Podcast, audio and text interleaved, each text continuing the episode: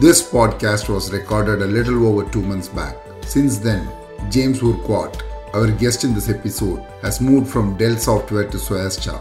Please bear with us on the old information on his employment. Thank you very much.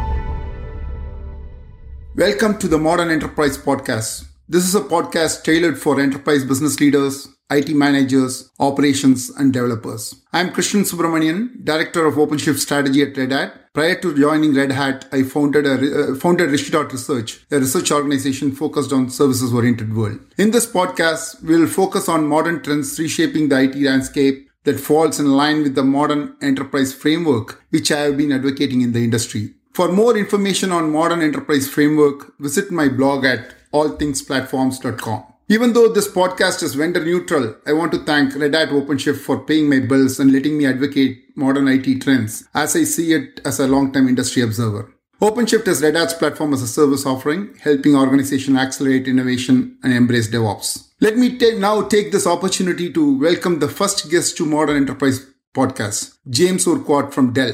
There are many reasons for inviting James to this podcast. First and foremost, he is the fellow cloud Clouderati. In fact, he's the one who coined the term for us, and he's a very good friend of mine, and he has always helped me promote industry topics wherever applicable. Uh, in fact, he, he helped me run few conferences when I was an industry analyst. Uh, one, one was DeployCon conference where I was advocating the use of PaaS in enterprise. And then we, we ran a conference called Cloud 2020 where it was more like a think tank where we got people to talk about what is uh, happening in the industry uh, down the lane. And James was instrumental in helping make these events uh, successful. And um, uh, more more importantly, whenever I sort of like uh, go in, put on my marketing hat and stop advocating something uh, vigorously, he'll be the person who will make sure that I don't uh, blindly go about advocating something and I stay rational in my advocacy. So thanks, James, for doing that. And thanks for taking your time to come to this podcast. And he will be talking about services as a platform in this first podcast. James, before we dig into the platform, do you want to introduce yourself, talk about your industry advocacy, current employment, etc.?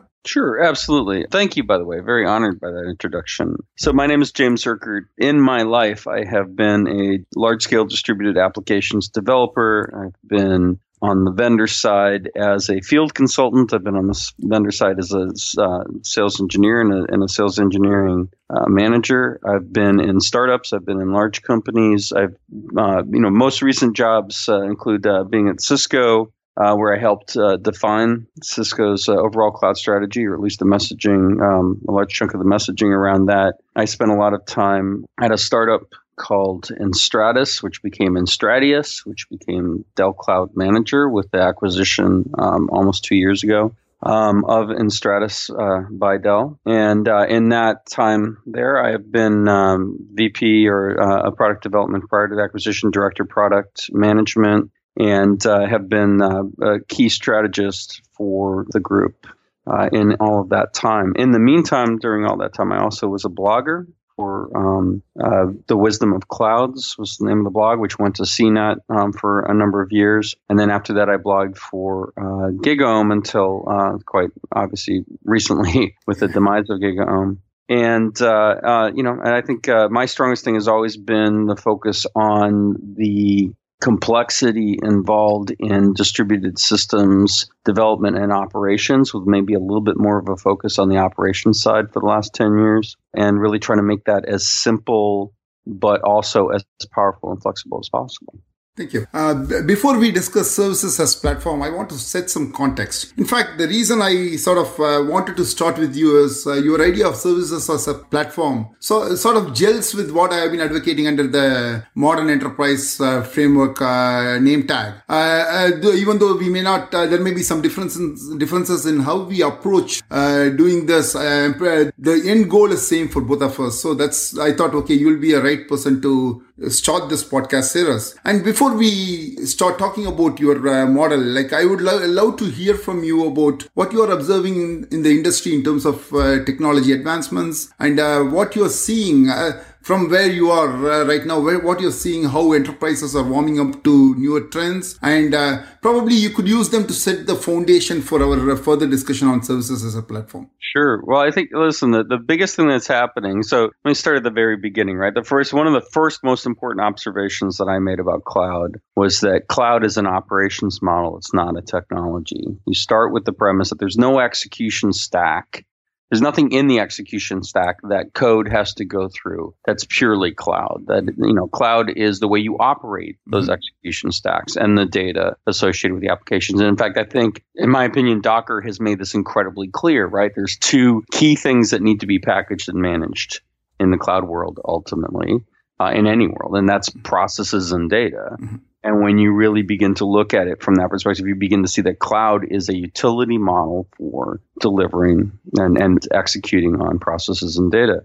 So when you start from that premise, then you begin to go, well, okay, so what is that operations model really? What's the difference between that operations model and whatever operations models we worked on in the past, client server and uh, a number of other things? And the biggest difference is the shift from the attention of managing the, the infrastructure, the components that allow you to run software, to a, a, focus increasingly on the software. But I think I even got that wrong. I mean, that was my big message was the move from server-centric operations to application-centric operations was the big deal of cloud. And I've been saying that for a number of years, but I think I even got that wrong because what's becoming increasingly clear now is it's not even really about applications in the traditional sense we think about it. It's about solving problems. It's a solution-centric operations model from the perception of those who are buying cloud, from those who are consuming cloud services. They are looking at ways to combine things and recombine things um, quickly and easily. Um, and to do kind of bare minimum development of core high value elements that they can bring together in different ways to be able to address problems extremely quickly, hit that long tail of issues that IT has never really been able to get to in the past because it's been too expensive to do prior to the cloud computing model. So I think that the big trend you're seeing, and there's a lot of evidence behind that, right? So the power of Docker as a packaging mechanism because there are so many packages mm-hmm. from so many different parties that need to be combined and recombined. Um, the power of the services that the breadth of services that an Amazon or a Microsoft are offering, and and that you know Google is scrambling to, ca- to catch up on, but is you know I, there there are others, and, and the reason the hosting companies are failing in the infrastructure cloud infrastructure because of their lack of breadth, not their lack of depth their lack of breadth of capability that they bring to the table. Um, you have identity things that are happening very quickly right now. You have security things that are happening very quickly that, that are really, you know, becoming more and more less and less about what is the infrastructure that makes cloud work and more and more about what are the components and pieces you need to bring together in different situations to solve certain problems. Open source is another key example of exactly the same thing. People aren't looking for the big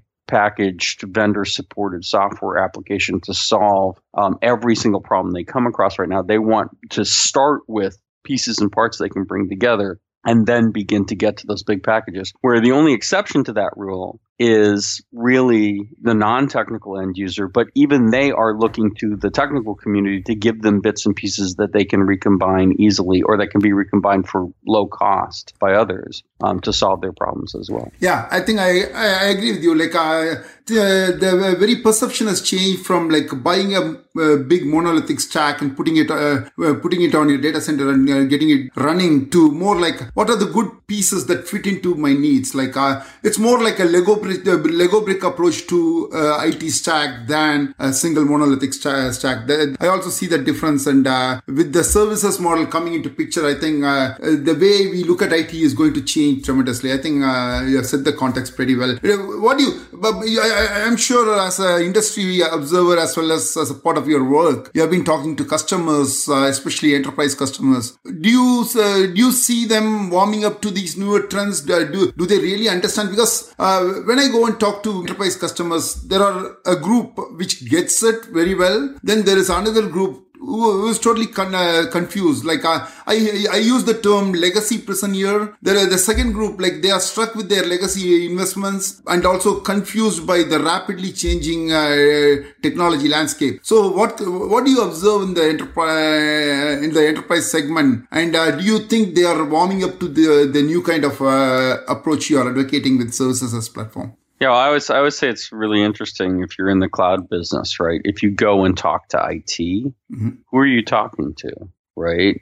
And what you're, I think what you're demonstrating is there are companies that have already moved to being more application or solution centric in their thinking. And I think that's often the CIO is, is a key leader in that, mm-hmm. the, the role that they want to play in the business in terms of what they deliver and what they own, the role that they're allowed to play. But the, you know, the, the key thing there is is if you're an infrastructure centric person, all of this is going to be very difficult to grasp because you're used to planning and building data centers or trying to cut down on the number of data centers um, while you know maintaining a level of service and infrastructure. You're used to having conversations about outsourcing, which are almost never really about the applications that are being outsourced. They're almost always about how do you keep those applications running, which becomes an infrastructure conversation. Yeah. And so so much of that, you know, that part of the of the industry is really very much still, you know, it's coming out of it slowly but surely, but it's still very focused focused on that that level of questions about the infrastructure. Then you go and talk to a business unit and a technical team attached to a business unit or a development team in a agency that supports large numbers of companies doing you know large scale marketing uh, online or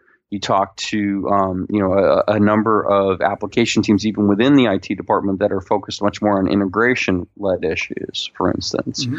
and you begin to see a shift in conversation on their part from, you know, I, I don't want my biggest hurdle to be getting to the point where I can actually start solving the problem. I want my biggest hurdle to be solving the problem. So cloud allows me to prototype quickly. It allows me to build scaled applications and systems of engagement, as, as the Forrester team likes to call them. You know, they're the new classes of applications that were incredibly expensive to do before because they actually are a small part of the business overall, but they have big revenue possibilities, maybe, but they're kind of a gamble, or they're big data analytics things where, hey, our analysis may turn up nothing, but we need to try to do this stuff. And those kinds of classes of applications where it's trial and error, where the cost of failure is a big part of the cost of the application. So if you can get the cost of failure down, you can do more of it.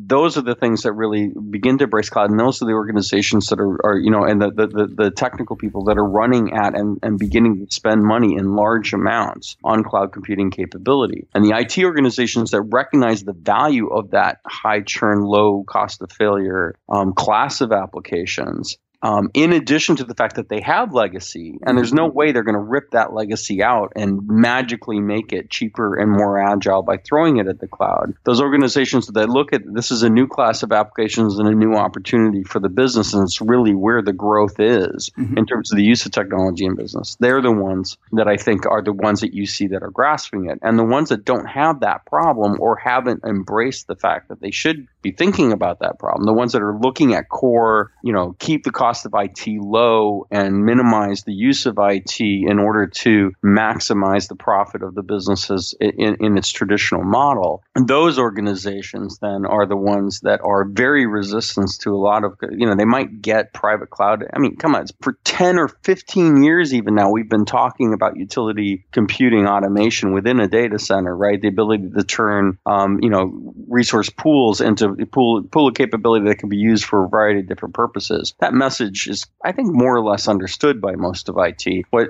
this idea of now out, you know, putting that out in a public cloud that isn't really a formal outsourcing agreement. There's no SLA. There's a variety of other things that are really different. Is still really difficult for them to grasp. So I think that's kind of the, the model I look at it. Is is really you know it, you have to look at who's the buyer, mm-hmm. and ultimately right now IT's not the buyer of cloud services. They're the buyer of infrastructure and technologies to allow them to deliver some cloud services in some case, and that's a good thing often but they're not usually the end buyer of the cloud services themselves. I agree. I agree. And uh, and also like thanks to the buzzer on DevOps, like when I talk to IT and when they get interested in the DevOps idea, I am able to sort of like tell the uh, talk to them about what uh, DevOps does, not just to them but also to the developer and business side of the things. So right. then I sort of build on that and talk to them about where DevOps is not just about bringing de- developers and operations together to get things done fast. It's also aligning everything with the, the entire organization, which also includes business users. So I think yeah. that conversation makes it easy for for uh, to make IT see the value offered by the, these uh, services based abstractions at a higher higher level level. Yeah, I think uh, we have set the context for your uh, topic. I think uh, if you can now introduce the, your idea of services as a platform, uh, probably uh, just for the sake of uh, doing it in a fun way, like if you can first describe services as a platform within 140 characters and then go about explaining it, that'll be good. Uh, well, can I just before I do the 140 characters, let me just sort of say it's not my term, um, not one that I coined, but um, one that I, I, I, very much embraced. I think Lew Tucker was the first one to express to me, who's now the CTO of cloud at mm-hmm. uh, Cisco, and he heard that from somebody else. But what we're trying to do, the short answer is, you know, uh, the idea of services as a platform is to look at software foundations as not frameworks that define a context in which things occur, but to define it in terms of a set of capability and components that can be combined and recombined in a variety of ways, in a variety of different contexts, in a way that they each do what they do quite well, but can be adjusted to, you know, can be used appropriately within each context for the purpose that that context requires. So that's the short version. The longer version is really, you know, is basically to say the idea of platform as a service is a great concept, but what many people early on defined platform as a service as being was much more what Simon Wardley initially sort of used this term. And, and Simon's a great thinker, uh, was, is a great thinker around cloud computing, but he's, he's kind of moved on to looking at some other issues now. But, but you know, he used, coined the term framework as a service. Mm-hmm. And so frameworks, the issue you have with frameworks, and I learned this when I worked for Forte Software years ago, and every single SI we worked with built their own framework to make you know Forte easier to use quote unquote. Mm-hmm. But the problem is, is that every single one of them built those frameworks with a single or maybe a small number of customers in mind. And when they went to the very next customer, the framework was context was defined so strictly that it was not useful in a different context. And the first place you saw this problem in platform as service was with the original version of Google App Engine, where they had 30 second transaction time limits. They had a bunch of other things that were great for the kinds of things that Google did all the time, mm-hmm. very quick hit individual transactional things, but most enterprises couldn't use it. They had long running elements where they had to follow a process for an extended period of time um, before they made a, then their next decision, or they would have to rewrite their core concepts to be completely event driven, which isn't a bad thing, but App Engine didn't have anything really to support event driven programming. So from that perspective, you know, that, that was always my initial argument about why platform as a service, as the original concept was defined, would fail. Right? Is is because you'll have it'd be very much like the Power Builder story. Power mm-hmm. Builder in the '90s was huge. Everybody absolutely everybody's building their database apps on Power Builder. It was hard to find a shop that wasn't using Power Builder somewhere. Eventually, something like Forte got brought in or something else got brought in because Power Builder was very, very good at what it did and was really difficult to use for a number of other problems and impossible to to use for others because it was such a firmly defined framework. And so that's where the original concept was is, you know, really what we're trying to go for isn't so much a framework driven approach to software development that supports cloud. What we're really trying to go for is, um, is something where it's the services dummy. That is the platform. It's the services that are used in the application that are part of the execution of the application that are the things of value. And the ability to combine and recombine those, something called composable versus contextual approaches to um, assembling complex applications composable approach to building applications with a set of services that support that and then an operations environment an operations framework that understands that services led approach and makes the deployment on specific clouds and you know you can generalize to a certain extent but there's typically a little bit of lockdown in terms of the cloud models that are getting used but that's okay because the applications can be many and varied that take advantage of those kinds of approaches and so and and, and again you may have parts of your application run in a PaaS and parts of the application be outside of the PaaS. For instance, if you use Twilio in your app-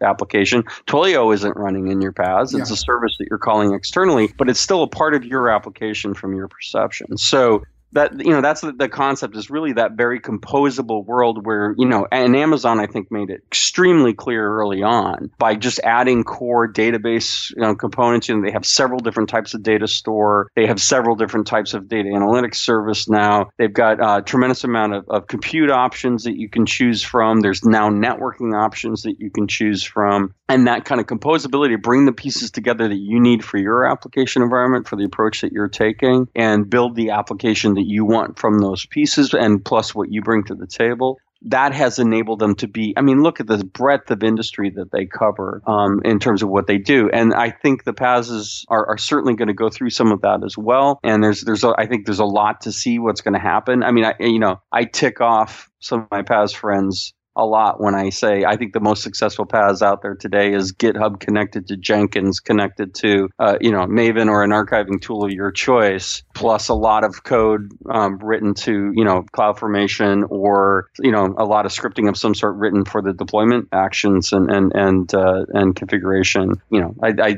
see tons and tons of stuff written that way. That's just a composable approach that I think will be packaged better ultimately by a PaaS uh, led approach um, downstream. But that's the beginnings of it. I, I, I totally agree with you. In fact, uh, PaaS start, started out as a power, something like a power builder. Like uh, I, I fully agree with you on that. In fact, I would say that it's that begin, those beginnings of PaaS is what is hurting PaaS providers even today because uh, it has uh, set a definition uh, and it's becoming difficult for some of the vendors to sort of c- convey the message beyond that. But uh, modern day PaaS offerings have sort of changed from that kind of a power builder kind of a model to more composable model, model right, which you're describing, right. whether it's OpenShift or Cloud Foundry. We are sort of like uh, now talking about how we can comp- uh, bundle the core components and then the other other services needed to sort of like make it easy for customers customers to build those kind of right. composable right. elements. I think uh, the the as you say, the PaaS offerings are, are, changing and it will change further. I think uh, the next few versions of various PaaS offerings out there will sort of fit into this kind of a model. Yeah, and that's critical. I think the simplifying the consumption of service mm-hmm. is where a lot of activity is happening right now. Where the where the mass market will see a lot of action in the next probably two years. Yeah, I, I, agree with you totally. In fact, uh, that that is uh, one of the reasons why. Uh, no, I'm not plugging OpenShift v3 here, but in OpenShift, uh, next version of OpenShift, we are making do- uh, using Docker to sort of like uh, make the deployments of your code simpler. At the same time, we are making it easily talk to the service endpoints because this kind of code with with the ecosystem of services around it is key to success for enterprises, and yeah, that, that is our approach too. I agree with you totally on that. There is and, no argument, no argument with me there. Yeah, that brings us to the topic of Docker. So how do you mm-hmm. say it? For me, like uh, Docker is right, uh, the, especially the Docker pa- packaging format. I'm not talking about going into into the con- controversies around uh, what, what is happening there, but the Docker packaging format it made everything simple, especially whether it is to uh, adopt uh, your uh, idea of services as a platform or the composable enterprise model of Jonathan Murray or the, whatever I am talking in terms of modern enterprise framework. It, it Docker has made it much easier. In fact Adrian Cockcroft, uh, who was skeptical in the early days of Docker. I still remember the conversation I had uh, with him uh, in uh, Interop some time back. Uh, he was a little skeptical at the time. Now he is a uh, he is the he is advocating Docker everywhere he goes, especially with the microservices coming into picture. I think Docker has found the sweet spot. What do you think about that? No, I, so there, there is no doubt. So one of the things, and, and, and I know you remember like years ago when there were some discussions about quote unquote inner cloud that happened at Google with mm-hmm. a whole bunch of people from around the industry. And I, I advocated this concept that I call P-card, which is, you know, metadata description of the elements required to run your application that you could hand mm-hmm. off to different cloud providers and say, you know, how much of this can you run or what elements of this can you execute? I remember um, that very well. Yeah. Right. And, and so Docker and Docker files, but you know, it, not specifically Docker files, but different elements of Docker are a packaging mechanism that begins to get to that vision in a slightly different way than expected, right? So the, the focus on containers is actually really interesting. But I'm going to go back to what I said at the beginning of the call, which is uh, the the podcast, which is look, it's really about packaging processes and mm-hmm. packaging mm-hmm. data in a way that you can, you know, become connect them and their dependencies and their elements together, but at the same time also, you know, be able to, to very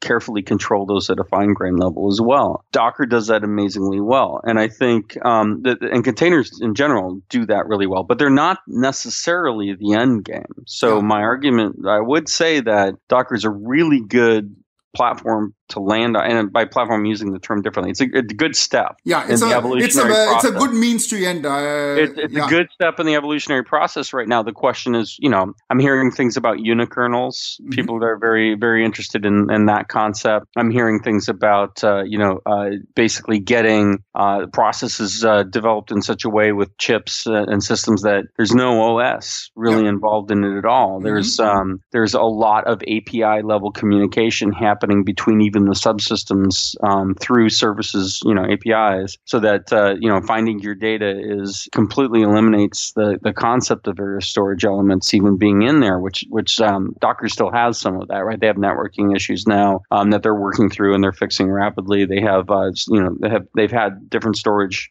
debates mm-hmm. over time. So again, uh, all of that is very forward thinking kind of stuff. Right now, for most organizations that are looking what they need to do, Docker is turning out to be a heaven sent way of packaging at a different level than we've had to deal with before. I've got a friend who works for a, a, medical robotics company. They do surgery robots, right? Really, really cool stuff. And the big problem they've had is, you know, how to deliver the software uh, and software updates and everything else to the system without having to create a huge amount of overhead enter Docker. It looks like it's going to work really well for them. And that's a completely different use case than most of us talk about in the enterprise space. And again, it comes down to that composable unit that does what it does extremely well, which is package mm-hmm. processes and, and the information needed for those processes to talk to the outside world in a way that's really concise. Yeah. Um, so from that idea that the core Docker concept as a packaging mechanism, uh, it, I mean, it's completely wiped out the discussion of any of the other software packaging products um, that are out there, right? I mean, it, it, you don't ever hear about a, a, lot of the other companies that were doing mm-hmm. software packaging and, yeah. and application updates um, before. Um, now, it's interesting. Windows doesn't have this kind of stuff yet. They're working on it. It, it will show up soon enough. But it's a it's a sign of um, you know it's a sign of the times that that one of the first things that Microsoft did was rather than try to create their own version of this, they embraced Docker. Yeah. I agree. In fact, uh, I was on a panel with Mark Russinovich uh, um, uh, in one of the interops, and uh, I, I, I like to make those provocative statements. So I said, uh, if your platform doesn't support uh, Docker, you're selling snake oil.